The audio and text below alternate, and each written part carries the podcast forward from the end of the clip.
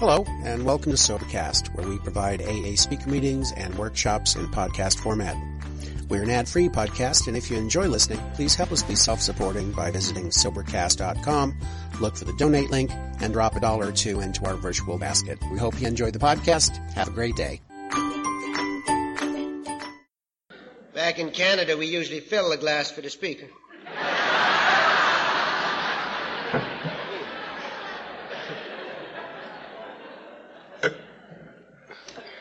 My name is Cease, and I'm an alcoholic. I'm from Prince Albert, Saskatchewan, Canada. The MC couldn't say it, so he asked me to say it. Julian had a lot of faith in me. He took the collection up before I talked.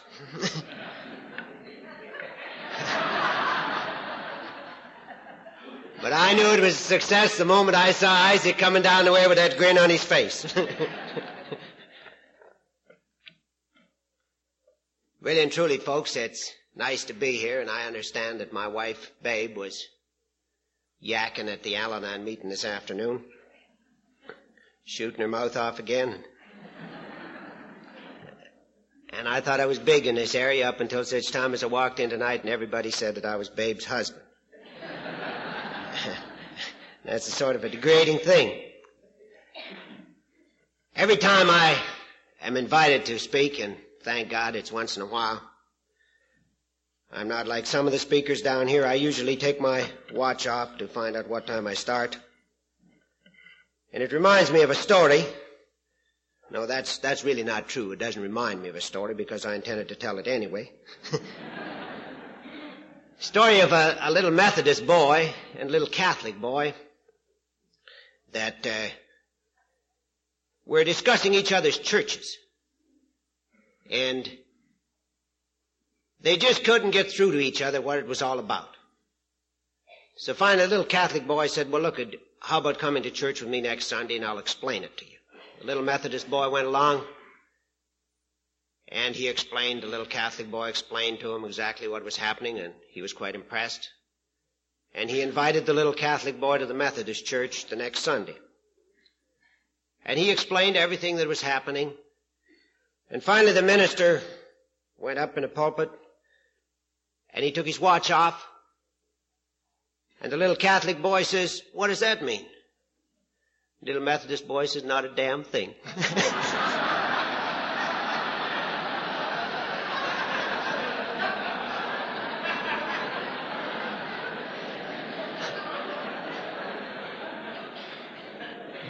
so I hope that my watch will mean something.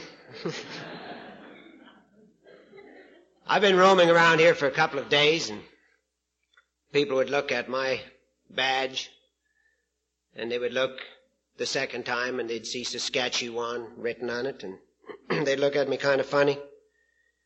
And I heard different people say, who is the Canadian speaker? We understand we have a Canadian speaker. And I tried to introduce myself a few times and people would say, welcome to Blackstone and I can understand why you're impressed with Blackstone. They never let me tell too much about Canada. They just told me about Blackstone.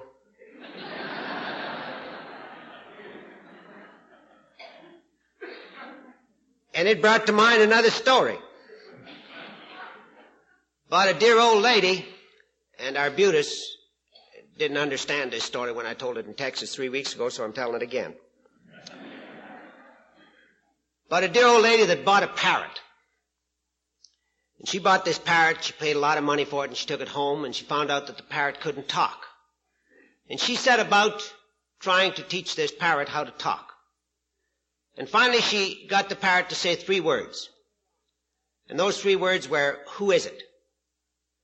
And all day long the parrot would talk, but all it would say is, who is it? who is it? who is it? And the dear old lady, she got a little uptight once in a while about this, but, but she was so proud that she had taught this parrot how to talk, she didn't say too much about it. She was kind of proud of herself. One day she went downtown, and while she was downtown, a knock came to the door, and the parrot says, who is it? The voice came back and says, it's the plumber. The Parrot says, who is it? he says, it's the plumber. Parrot says, who is it? and he said, look it. It's the plumber. P-L-U-M-B-E-R, plumber. Parrot says, who is it? and the dear old plumber, he said, you asked me to be here today. I told you I couldn't come until tomorrow. You told me it was an emergency. Now open the door and let me in. Let me get the job done. Let me be on my way. Parrot says, who is it? and the dear old plumber, he wasn't on the program. He didn't know much about serenity or anything. And he got so mad and so uptight that he just fainted dead away. And he's laying down there in front of the door. And the dear old lady comes home and, and she looks down and she said, who is it? and they, from the voice comes out from in the house and it says, it's the plumber!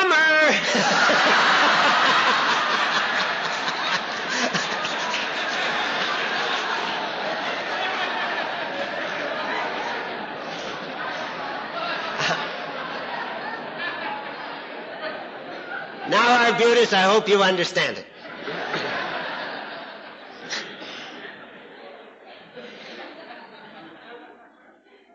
I first of all would like to thank the Board of Trustees for inviting me here when I received a phone call about four weeks ago asking me to pinch hit for Chuck Chamberlain. I was quite impressed with myself. In fact, they thought I was good enough to do that, but I was supposed to come in the spring and Chuck was supposed to come in the fall or something and he couldn't come and, and I'll go anywhere if they'll let me speak, so I'm here. But I'm very grateful, and I'd like to thank the Board of Trustees on behalf of Babe and myself for inviting us to Blackstone. And anything you say about Blackstone is true. It's just been a wonderful experience for both of us. And I want to thank each and every one of you for making our stay just so wonderful. And from the moment that we arrived here, late, at two o'clock in the morning on Friday morning. Everybody has treated us so wonderful. I don't know whether or not we want to go back to Canada because they know us back there and they don't treat us that well. and then when the program started last night and Phil talked, did such a magnificent job this morning, Arbutus and Dave, and I know that every one of us lived those moments with them. I've had a certain feeling. And tonight I went out and I sat for a moment out under the cross.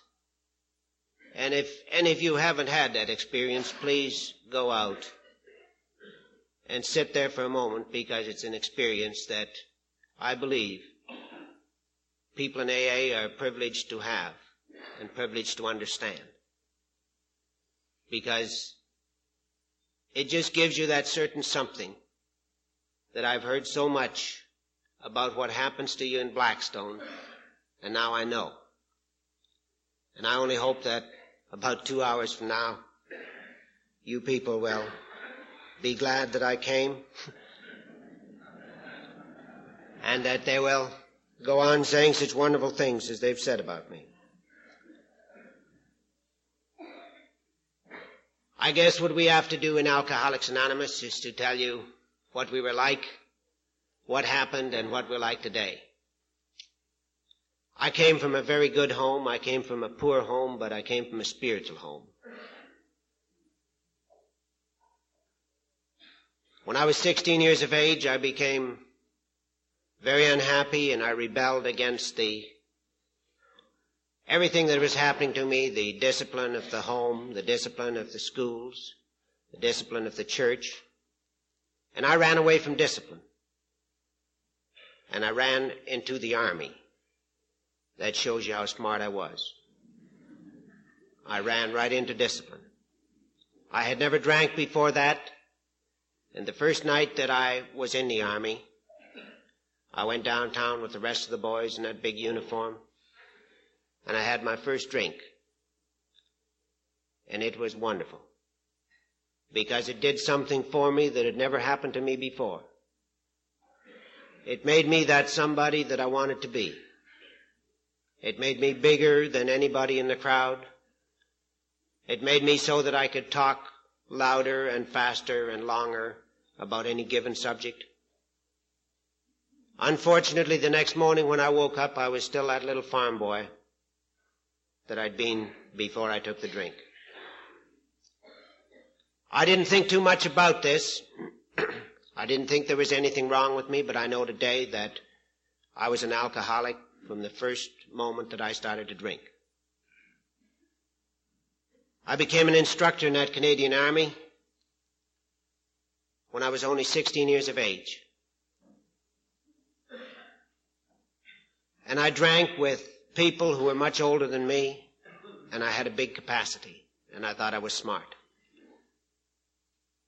I got kicked out of the Army when I was only 17. I went back to my hometown. I worked in an aircraft factory. I got too much responsibility. I made too much money, and I drank too much booze. And I ran from that responsibility and today I know that that was what I was doing all of the time. That was the reason that I ran the first time, because I didn't like the responsibility of anything. I ran back into the army. I told them I'd never been in before, and this time I was a genius. I became an instructor again. I got recommended for my commission, but I got kicked out of the army once again before I got my commission.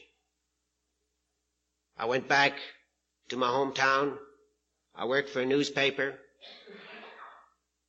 And once again, I got that responsibility that I couldn't face up to. And I ran once again and I ran into the Navy. And in the Navy, I settled down to a bit of serious drinking. I went through officers training. I would love to stand here and tell you that I was an officer in the Canadian Navy, but I wasn't because I got kicked out of officers training. And I didn't get my commission. I think I was glad at that time that I didn't get my commission because I didn't think, I don't think I wanted the responsibility that went along with the commission. However, I stayed in the Navy. I sailed all over the world. I drank all over the world. I got drunk all over the world. And I laugh at people today when they tell you the difference between beer or scotch in different countries. To me, it really didn't matter. I didn't matter, it didn't matter the brand as long as it was something to drink. And I think that's the difference. I got married when I was in the Navy. Thank God to the same little gal that's with me on this weekend. And I wish that I could tell you that I led her a happy life, but I didn't. While I was in the Navy, and I have to tell this story because Millie asked me to tell it, and I'm scared of Millie. Isaac I can fight with, but not Millie.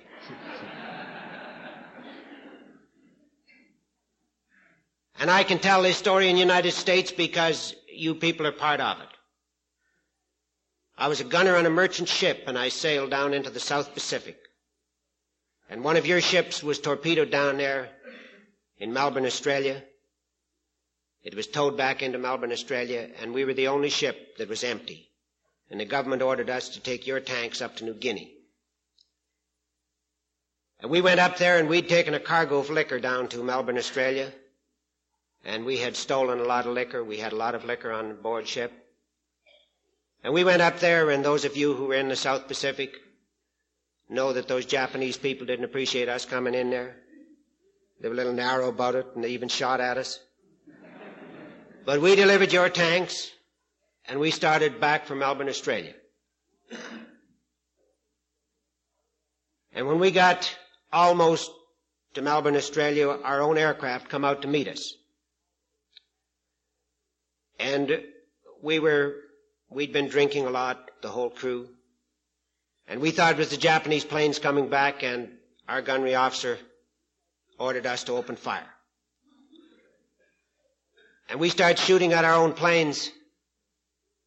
And I was in charge of this big forward gun, the forward gun deck, just below the bridge. And we were firing like crazy, and suddenly the captain of the ship realized that we were shooting at our own planes, and he got real panicky. And he took this big megaphone, and you have to visualize he's up about here, and I was down there, and I'm just firing like crazy. And he took this big megaphone, and he screamed down at me, cease fire!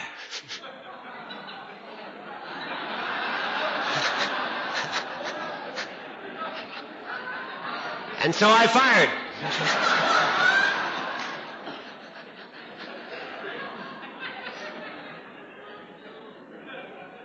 I got kicked out of the Navy, became an alcoholic.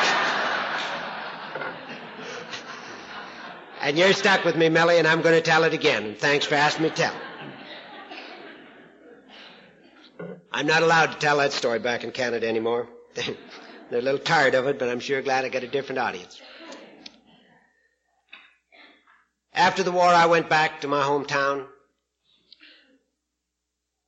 And I kept on drinking. I was celebrating the end of the war. I got a job and I got fired from that job. I got another job and I quit just before I got fired from that one. I went in business for myself with a partner. And it was probably the shortest lived business in the history of Canada. It lasted for four months. And I can remember the day that Babe took our two little girls and she left. And I was 25 years of age. And I went down to tell my partner about the horrible thing that my wife had done to me. And he kicked me out of the business. And I hope I never forget that day because I stood there on a corner of this little town. And a guy came along and he said, which way are you going, Cease? And I said, I don't care. Just get me out of here. And I went back to the, the little town that I was had been living in before I'd moved to this town to go into business.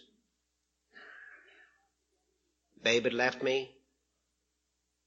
And we got back together because I promised her that I would stop drinking. And I did stop. I stopped for about four days.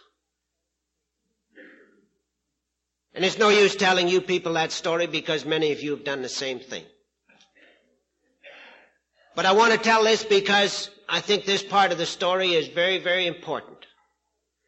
Because I went to my first AA meeting at that time. Nobody took me. I just knew where there was an AA meeting and I walked in. And I heard these people talking about how much they drank, about how many jails they'd been in. And I have nothing against this other than the fact that it almost killed me because I felt I wasn't ready. And when the young people come into AA today, and if there are any of you here tonight, please don't think that you came too soon. Because some of us came too late. Just remember it that way.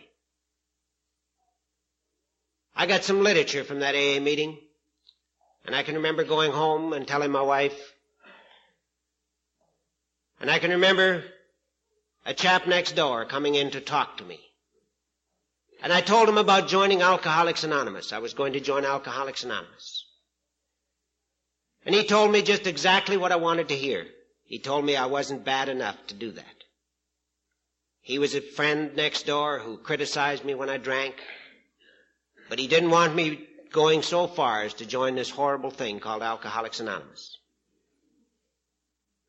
And he almost killed me. I went back to drinking. Thank God I only lasted for two years. The last year of my drinking, I became a fighter.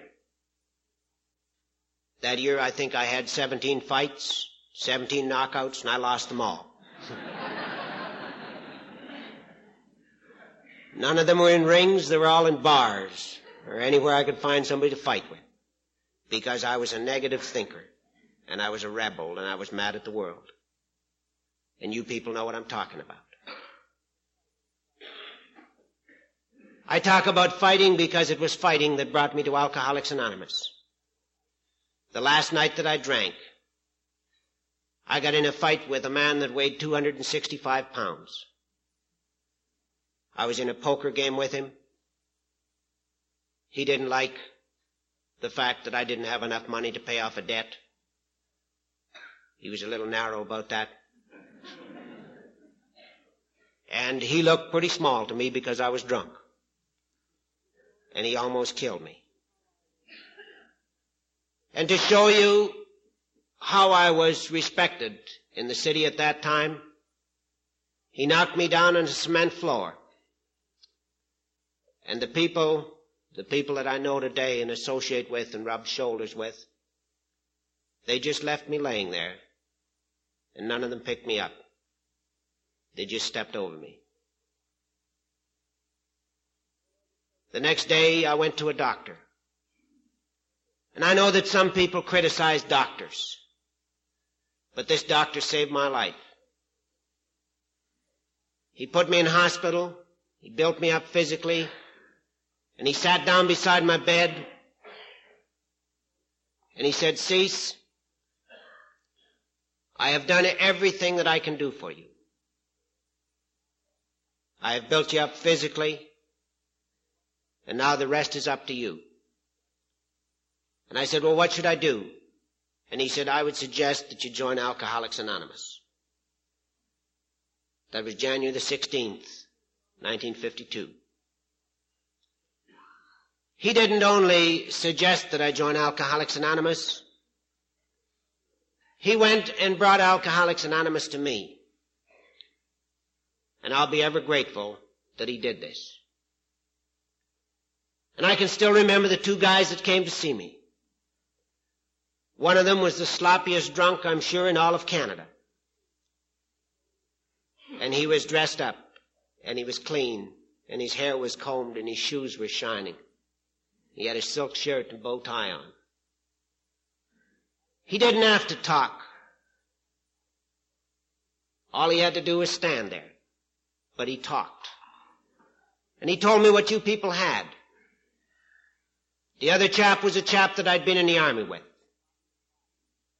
And he'd received five years in a penitentiary for robbery with violence. And he'd found Alcoholics Anonymous in that penitentiary. And he too told me about Alcoholics Anonymous. Two days later, I got out of hospital. And I'll never forget that morning. It was cold. I had given the sister at this Catholic hospital a bad check for a private ward that I wanted to have. And she wouldn't let me out of hospital until such time as I paid this check. Meantime, the Alcoholics Anonymous boys had talked to my wife. The Al Anon girls had been up to see her. I don't know what they told her, but she didn't come to see me in the hospital. she left me there. Didn't have a razor. Buttons were all ripped off my shirt. And it's hard to not have resentments for this, you know, with my wife. But she did the right thing. I wished you could have seen me that morning, and I hope I never forget it. I had to phone my bootlegger to get me out of hospital because he was the only one that my credit was any good with. And he drove me downtown, and at that time there were about seven or eight, nine or ten, I don't know how many people in Alcoholics Anonymous in my town.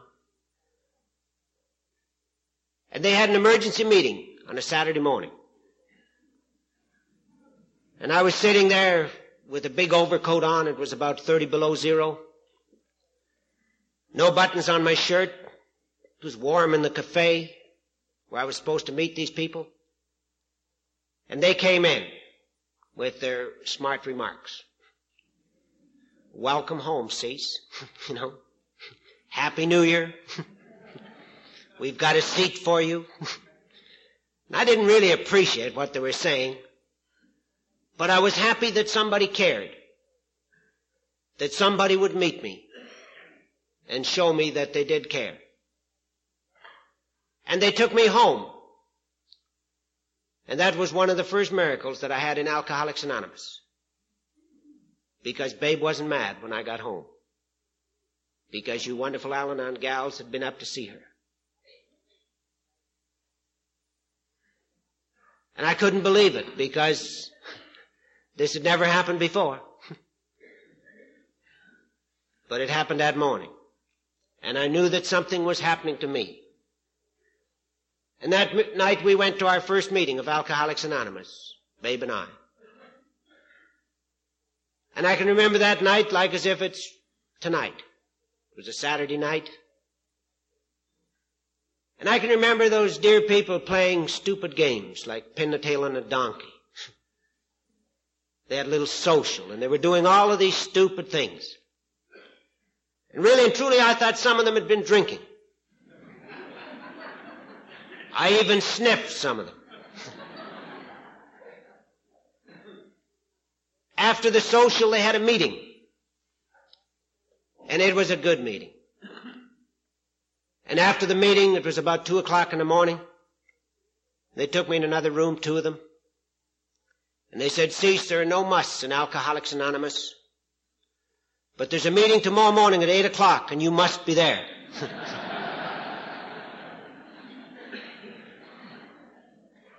and I'm glad they talked to me like that because I believe that's the only language that I understood. And thank God I'm still going. I've never stopped. I was the youngest member in Alcoholics Anonymous in our town. And this was good for my ego. They patted me on the back. I broke my anonymity many times in a small town of 28,000 people telling the people how bad I was and what had happened. And I got some more pats on the back. The older members would say, Cease, you're doing real good. Just keep it up. Everything's going to turn out fine. And I was real happy. And then all of a sudden something happened. Some newer members start coming to Alcoholics Anonymous. And they forgot about cease. And this is a horrible thing to happen to you. And I know it's happening to some of you right now. I became what is known as a middle member. You're like a hole in a donut. You're nothing.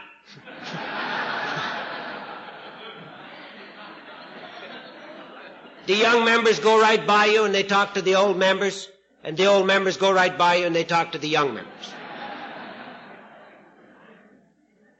They don't even let you make the coffee. You're just nothing. Please don't let that happen in your group. Because it, it is a real bad feeling to be nothing in Alcoholics Anonymous. Because I was nothing for too long. And just about that time, none of the people in our group knew too much about Alcoholics Anonymous. And we used to talk about how much we drank, and I used to have to tell some horrible stories to keep up with these old timers. I used to even have to lie a little bit. but I stayed with them.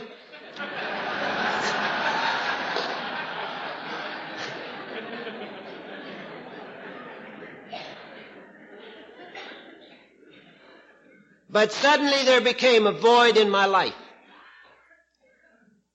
a void that I couldn't understand.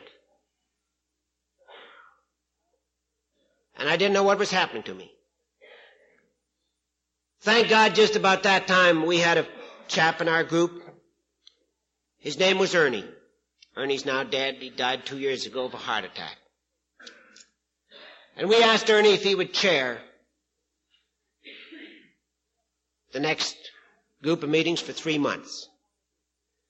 And Ernie said, I will chair if we will do what I want to do.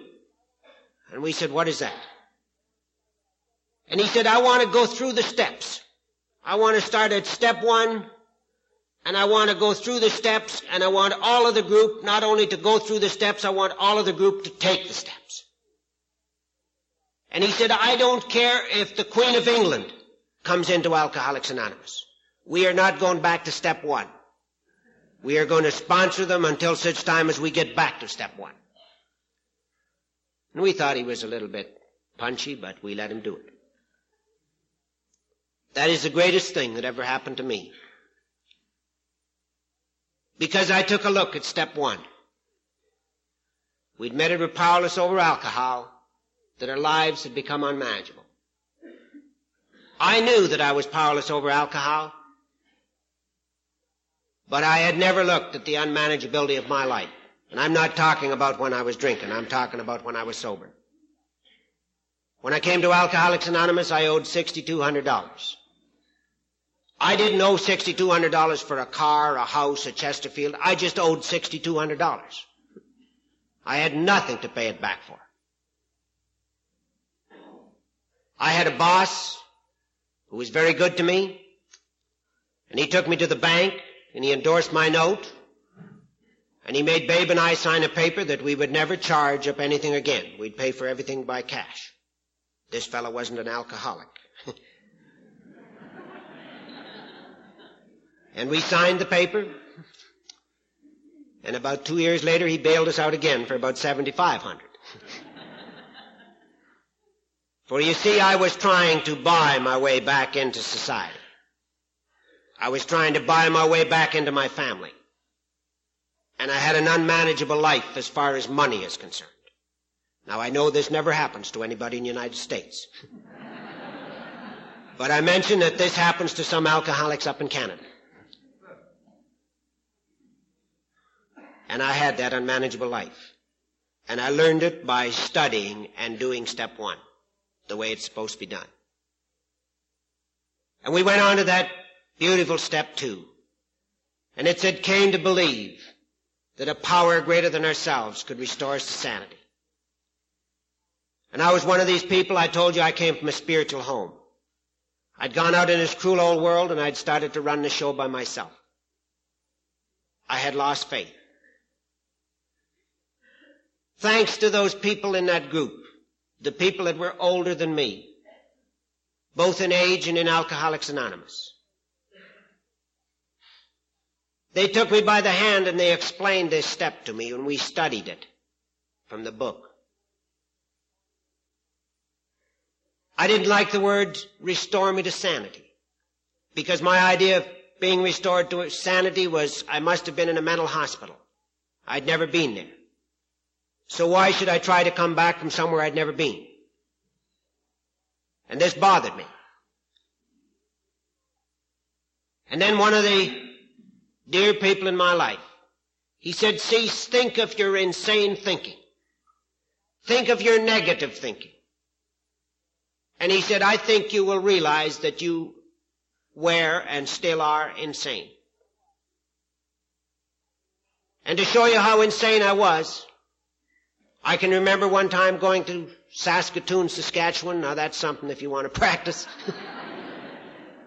It's about a hundred miles from where we live. And I can remember going there for an interview for a big job. I always got big jobs. And I went to another hotel, not the one where I was supposed to have the interview. And I got drunk. I never had the interview. I went home and Babe said to me, how did you make out? And I said, real good. I just have to wait for a letter. Now, there's nothing wrong with telling a little white lie like that. You've all done that. But when you start going to the mailbox every morning looking for the letter,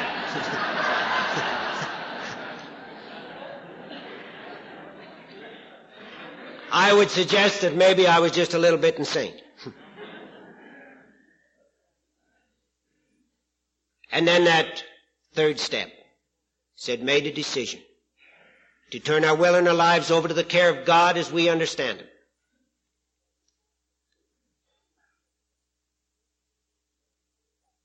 I didn't like that step because they mentioned the word God. And once again, this man came to me and he said, look at Cease. You had an unmanageable life. In step two, you found a manager. In step three, all you have to do is turn your will and your life over to the care of this manager. Thank God I was stupid. Thank God I didn't try to figure anything else out. And please, if any of you are having problems, whether you're in Al-Anon, Alcoholics Anonymous, Alateen, or wherever you are, please be stupid. and do this. Because it saved my life and it's got me here tonight. Because I've seen so many people who are so intelligent.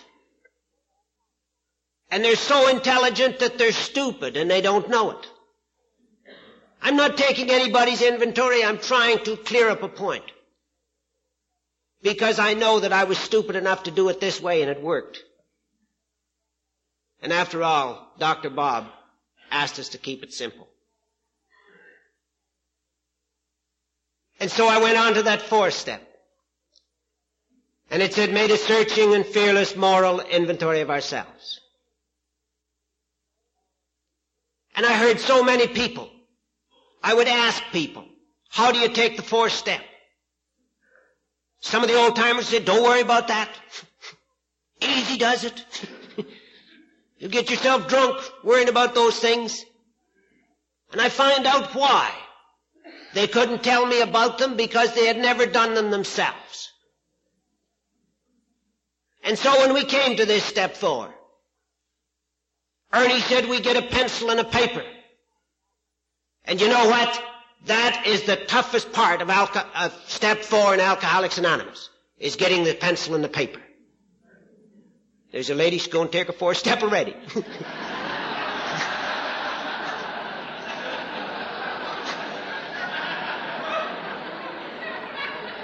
Didn't realize I was that powerful. but this step four, I love to talk about it because, so many people push it aside. And it's so important. Because every one of us can go out tonight and we can take everybody else's inventory and we can do a real fine job of it.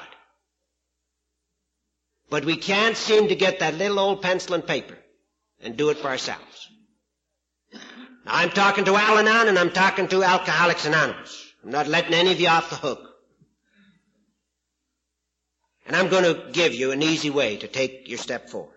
If some of you are having problems, and I hope that you've all taken it.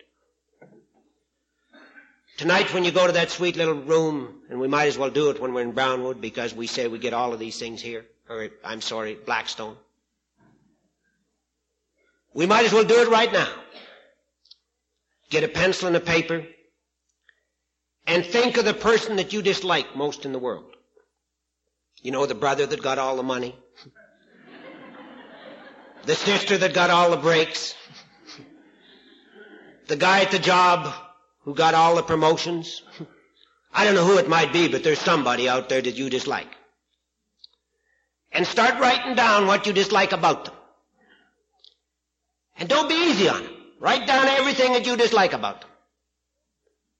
And then when you're all finished, put your own name up top.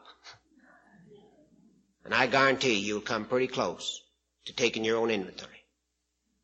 Because usually what we dislike in other people is really what is wrong with us. And I can promise you that it works. Because I did it. And then that beautiful step five. Admit it to God, to ourselves, and to another human being, the exact nature of our wrongs. You know the toughest part of step five? Toughest thing about step five is step four. I guarantee if you take step four, you will want to take step five. Because you've taken two thirds of it. You've admitted to God, to yourself, now all you have to do is go and rap off to somebody else. How great you are, how bad you are.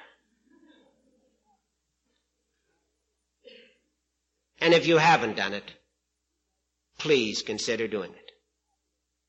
Because it will give you freedom. And it will let you walk hand in hand with everybody in a free manner. And it will let you let go and let God. And I can say this because I know, because it happened to me. And then it comes to step six. And it says we're entirely ready to have God remove all these defects of character. Now they're getting a little tough. We really haven't done anything. We've come here because we got a problem. We've admitted we got an unmanageable life. We've turned it over to a manager. We've written down what is wrong with us. We've gone and rapped off to somebody else about it. And now they give it to us. And they say we're entirely ready to have God remove all these defects of character. If you go to your 12 by 12 and read it, it says this is the step that separates the men from the boys. Try it. It's beautiful. And then step seven says, humbly asked him to remove our shortcomings. I didn't know what they meant when I came to Alcoholics Anonymous when they talked about humility. I hope I never really know what they do mean. I found out my own little definition. And it is the ability to stand and the willingness to kneel. For you see, I was one of these people that came to Alcoholics Anonymous. I told everybody how to pray. Told them to pray standing up, walking down the street, riding horseback, riding in airplanes, driving their car, driving their tractor, whatever they might be doing. But I never, ever told anybody to pray by getting down on their knees. Because I couldn't get down there myself. Thanks to dear old Shy Walker, good friend of Willard and I's. I imagine that many of you people knew Shy. He's now dead. Shy was a New York delegate with us when we were delegates to a General Service Conference, I believe in 1957. And Shy told us about how he had a difficult time getting down on his knees. And he told us how he came out of a prison. And he told us how he had these high top boots. And he told us how one night by mistake he kicked the high top boots underneath the bed. And when he got down in the morning to take these high top boots from under the bed, he thought he'd better say a few words while he was down there. And he told us how every night he used to kick the high top boots under the bed.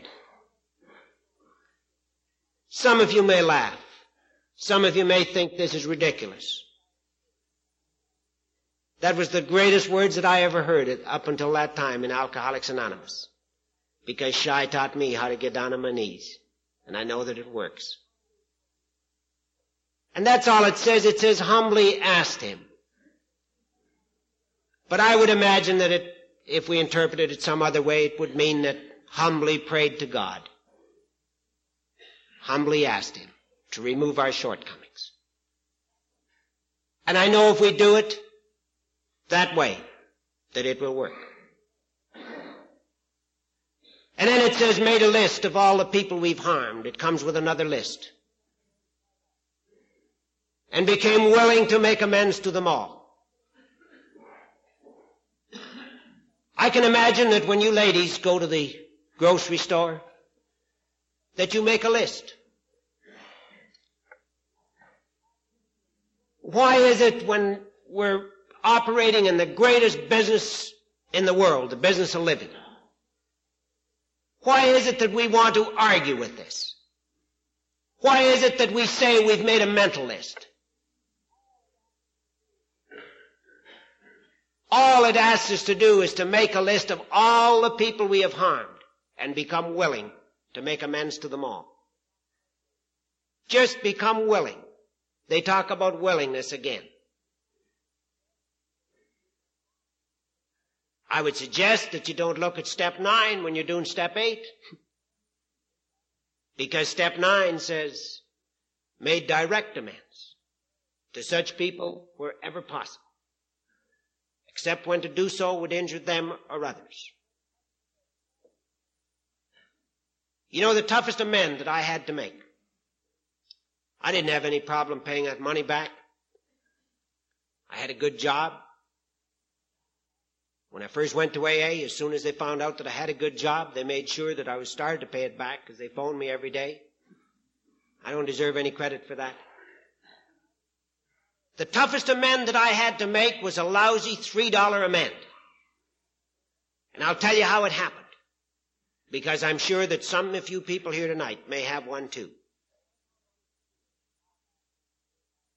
One time I was sitting in a bar back home, a beer parlor we call it. And I was running a punch board. Now I'm sure that some of you people are familiar with punch boards. We have to buy them from the United States. We can't get them in Canada. And I was sitting in this place and business wasn't too good because I was the only one in there. I always drank in high class bars where nobody else went. a couple of fellas came in and they asked me I wanted a beer and I told them that I'd forgotten my wallet and I was just sitting around waiting for some people. They bought me a beer and then they asked me to go to the hockey game with them. Once again, I told them I didn't have any money. And they said, well, come on, we'll pay your way in. They were friends of mine. And they picked up 12 bottles of beer, what we call a 12 pack. And they put me in the back seat with the 12 pack of beer. When we got to this hockey game, they said, lock the Dorseys. Well, I just couldn't lock it. something was wrong with the lock or something. I didn't lock it. I lost them in the crowd. I went back. I stole a case of beer. I went down to this Army Navy Veterans of Canada where I used to drink. And somebody stole it from me. I became very indignant. I said, just imagine me, a great veteran, come in here, just a bunch of thieves, you know. and after I would go down the street after I sobered up. Not too many days later, I met these two chaps. And they said, you know what happened the other night? Somebody stole our beer out of the back of our car. And I said, isn't this terrible? Small town like this. You just can't leave anything laying around anymore. And they agreed with me. You know, every time I met them, and it seemed that I met them every four hours. they would grin at me. And I sobered up, I came into Alcoholics Anonymous, and their grins got worse. and I met them more often. Finally, one day, one of them came into the store where I was working, and he borrowed ten dollars from me. And one night, Babe and I were coming from a drive-in theater, and I went into a cafe to buy her some cigarettes. And these two chaps were sitting there, and they called me over and he said, here's the ten dollars I owe you. And I said, how much is a case of beer? And he said, what do you want to know for? You quit drinking. And I said, well, well, just how much is a case of beer, you know? And he said, Cease, you quit drinking, don't worry about it. We like you this way. And then I had to tell him. I said, you remember that night? that we went to the hockey game? I was the one that stole a case of beer. And then guess what? They wouldn't believe me. I wished I'd have known that all the time they grinned at me.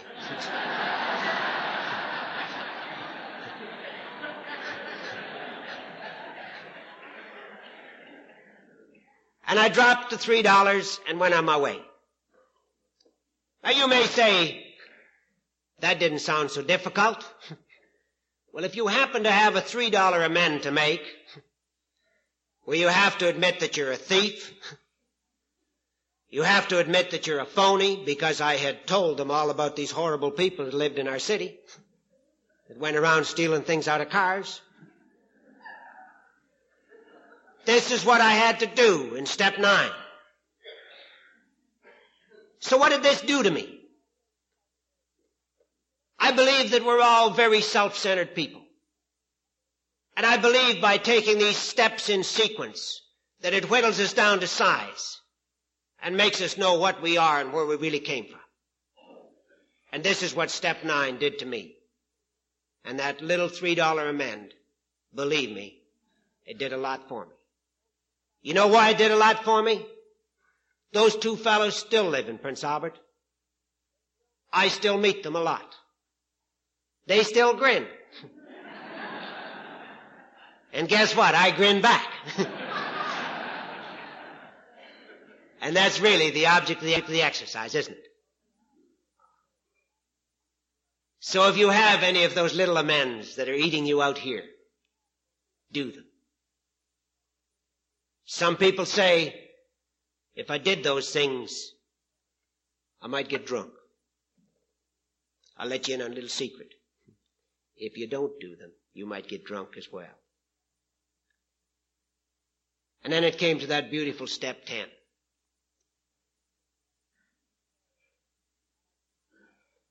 And this step I like to talk about because this is the step that brought me back to Alcoholics Anonymous. You might say, what do you mean brought you back to Alcoholics Anonymous? I was very active in Alcoholics Anonymous.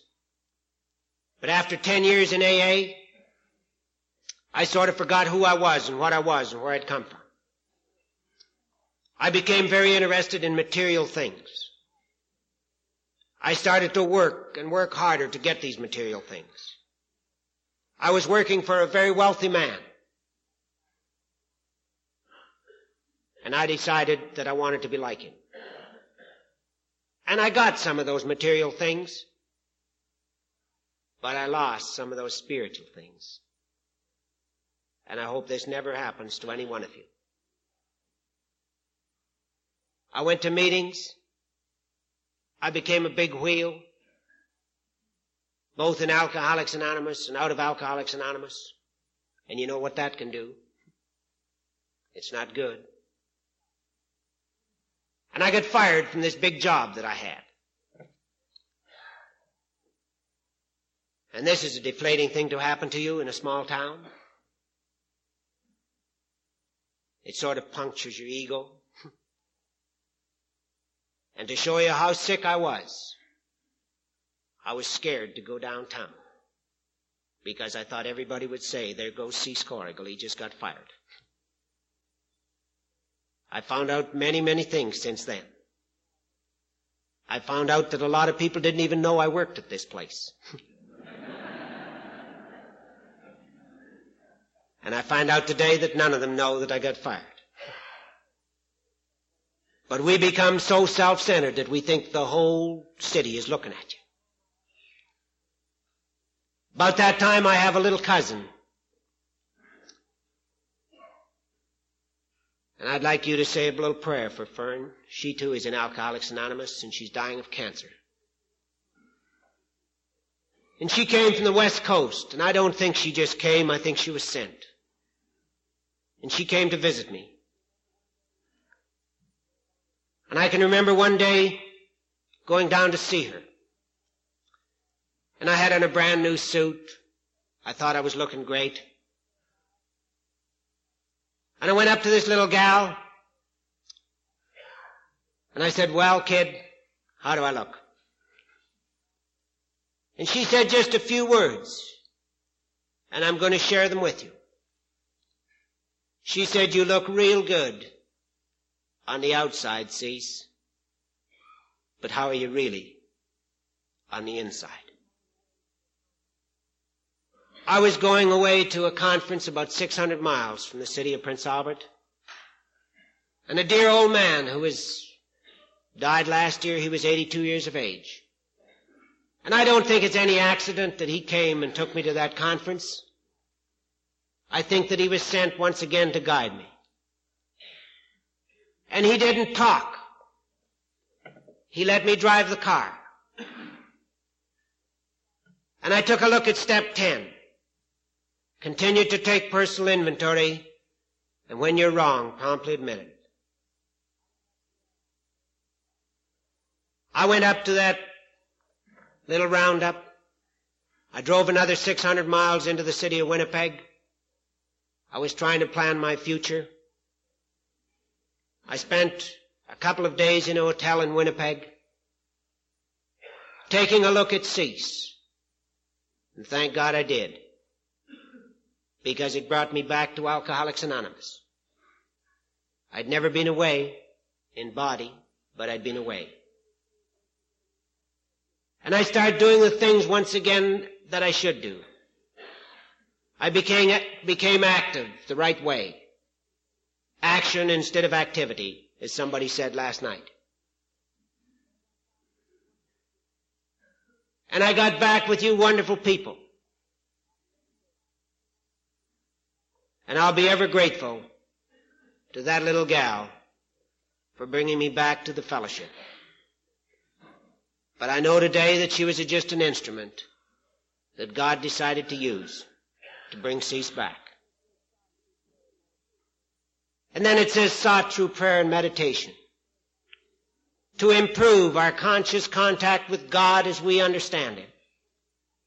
Praying only for the knowledge of His will for us and the power to carry that out. Isn't it wonderful that we can talk about prayer and we can talk about meditation? And that we can understand what it means. And I can remember in Brownwood last year, Willard talking about meditation. And how he said that meditation was listening. And I can remember going down to Serenity Point and they have the cross the same as you have out here. And I can remember sitting down there and meditating and listening. And I learned how to pray. And I learned how to pray for a conscious contact with God as I understand Him for me and not as I understand Him for you. And I learned something when I was at Mount Eagle. That wonderful little minister up there, he said never pray at somebody else's expense. Because they too might be praying for something. What he meant is if you're on a football team, don't pray to win because the other team is praying to win too.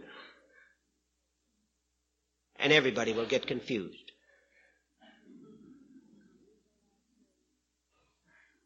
A year ago last spring, I was a trustee nominee from Canada.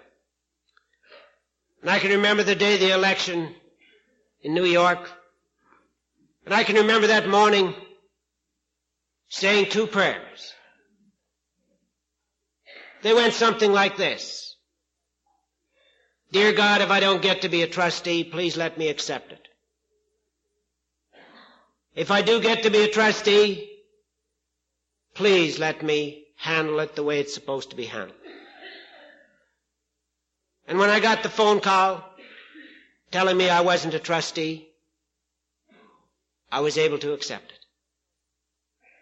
And I was able to offer help to the man that got to be trustee. All because of step 11. And dear little Arbutus down in Texas three weeks ago, she taught me some more. I show you how stupid I am. I even learned from Al-Anons, you know. She taught me something so dear, and it's probably you've all heard it. And I think it fits into step 11 so wonderful. Because she was talking about spiritual things. And she said some people look at the stars and the moon and the trees and the grass and the flowers and the streams and they call it nature. She said other people look into the eyes of the newborn babe and they call it life. But she said, I pray to it and I call it God. And it's so wonderful that I can talk that way. And that I can understand this. Because I came to you people almost 19 years ago. Sick in every department. And tonight I can stand up here at this beautiful conference at Blackstone and talk about God as I understand Him. And know that you people know what I'm talking about. And then it goes into that beautiful step 12, and it says, having had a spiritual awakening, as the result of these steps, we tried to carry this message to alcoholics and to practice these principles in all our affairs. having had a spiritual awakening as the result of these steps. So many people say to me as I go around the country, how do you have a spiritual awakening? It tells you in the book.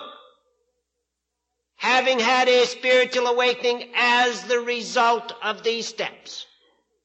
I'll make a deal with any one of you in the room.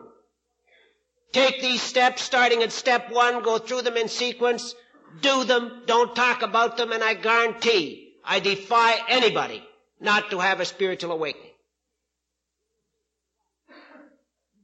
And then it says we tried to carry this message to the alcoholic that still suffers. You know, I've been privileged to make probably a thousand twelve step calls. And every one of them's been a success. Some of the people are still drinking. Some of them are in mental hospitals. Some of them are in jails. Some have short terms of sobriety. Others have long terms of sobriety. But the reason I say that everyone has been a success is the fact that I am still sober. And that's all it asked me to do. We tried to carry the message to the alcoholic that still suffers. And you know, there's a little story that I just gotta tell. I can remember dear old Rufus Smith from Tennessee. Some of you probably know him. He was delegate with us. I told this story one night in New York at a meeting. And the next day at the conference, Rufus says, I would like Cease to tell that story again. Rufus says, I'd like him to tell it real slow. Because he said, not only do I talk slow, I hear slow.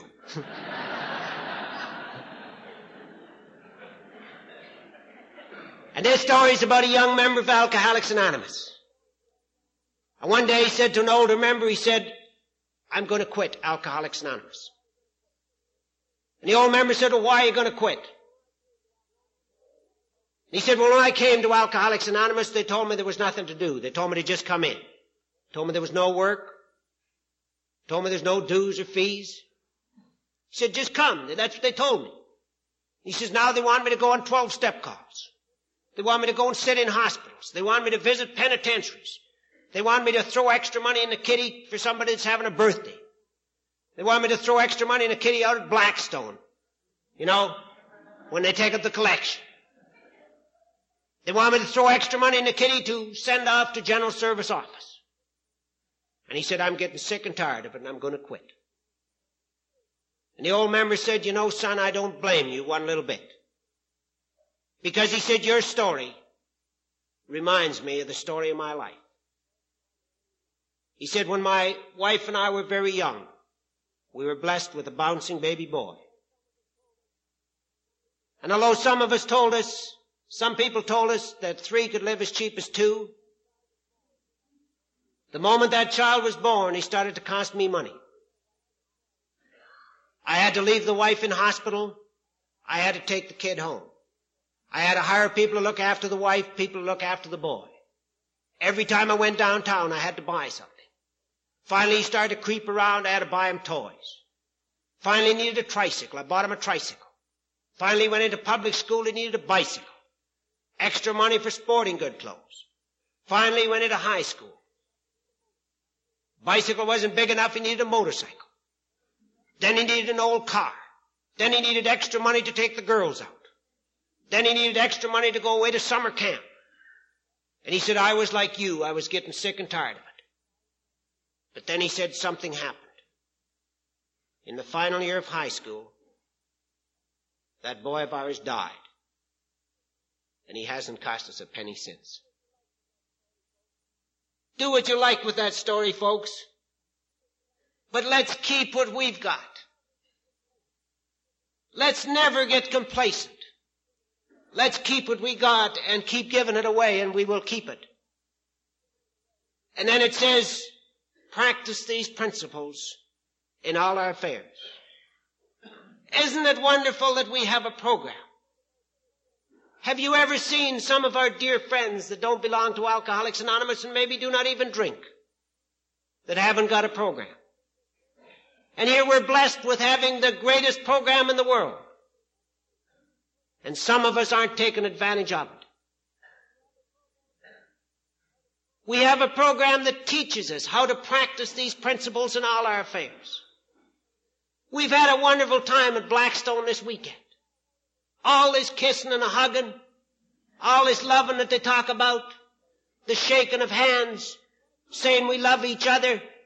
What are we going to be like when we start for home? What are we going to be like when some guy gets in our way when we're trying to drive fast? What are we going to be like if I miss a plane? What's going to happen? Are we going to be the way that we were at Blackstone? Or are we going to lose our cool the way we used to do? Have a look at it. There's another story I like to tell about the great Vincent Peale. I heard somebody mention his name here. You know the man that talked about serenity? He and Eddie Rickenbacker one time were making a film. They were told to be on the set at 3.30. They got there at 3.30, there wasn't anybody there. Finally, about a quarter to four, somebody strolled on. Finally, four o'clock, someone else came along. Vincent Peale had another appointment at five o'clock. Finally, about a quarter after four, he couldn't stand it any longer. He completely lost his serenity. As they say today, he lost his cool. And he went up to the director and he said, look it, we were supposed to be here at 3.30, we were here. You people weren't ready. I have other appointments, I'm a very busy man. And he looked over at dear old Eddie Rickenbacker and there was Eddie Rickenbacker and he'd found an old rocking chair. And he'd found a dear beautiful tree like you have out here and he's underneath this big tree and he's rocking away. And Vincent Peale went over to him and he said, how can you sit there and rock like an idiot? He said, they told us to be here, we were here. And they weren't ready. He said, they're still not ready and you sit here rocking like as if nothing's wrong. What's with you? Eddie Rickenbacker looked up at Vincent Peale and he said, I'm just trying to practice what you preach.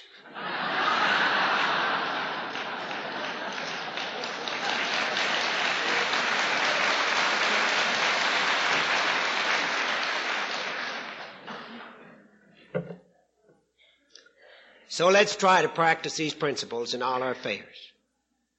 We'll fail, sure we'll fail. But at least we have the opportunity that we know. That's the horrible thing about Alcoholics Anonymous. we know the difference now, and we have a choice between right and wrong. Whichever way we go, it's up to us.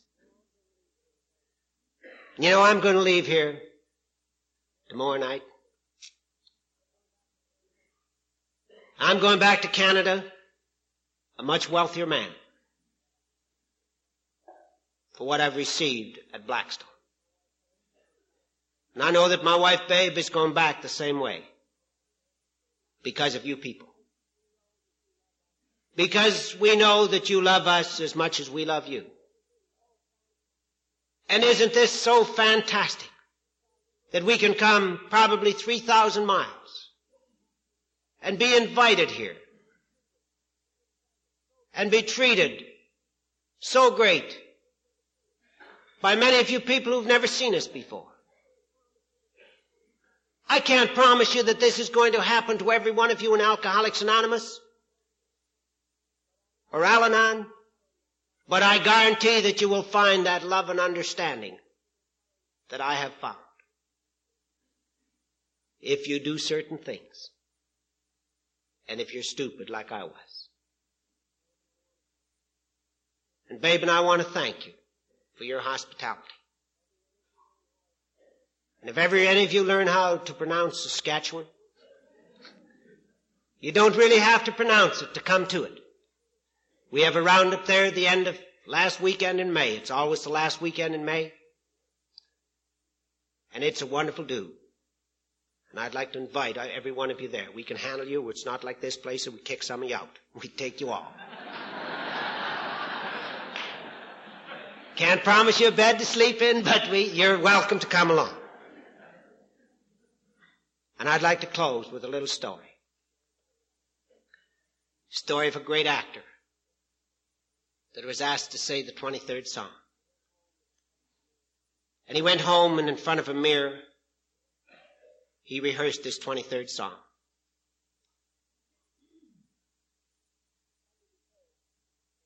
And the Sunday before he was supposed to say it, this big gathering, he went to church. And his minister said the 23rd Psalm. And finally the great night arrived. And he stood up in front of these thousands of people. And he said the 23rd Psalm the way a great actor would say it. And when it was all finished, he received a standing ovation. And he went back up to the microphone and he sat, asked the people to sit down. And he said, I have a request that I would like to make. I have a friend of mine who happens to be my minister in the audience. And he said, I would like him to come up here and say the 23rd Psalm. And the minister came up and he said the 23rd Psalm the way it's supposed to be said, from the heart not from the mouth. And when it was all over, there was no standing ovation. There was a lot of tears in a lot of people's eyes. And the great actor once again went up to the microphone and he says, you see the difference between myself and my minister is that I know the sheep, but he knows the shepherd. And I would suggest to each and every one of us, let's leave Blackstone. And let's try to get to know the shepherd just a little better than we know the sheep. And I'd like to leave these final words with you. And I hope that they help you as much as they've helped me. You all look real good on the outside tonight. How are you really on the inside? Thank you.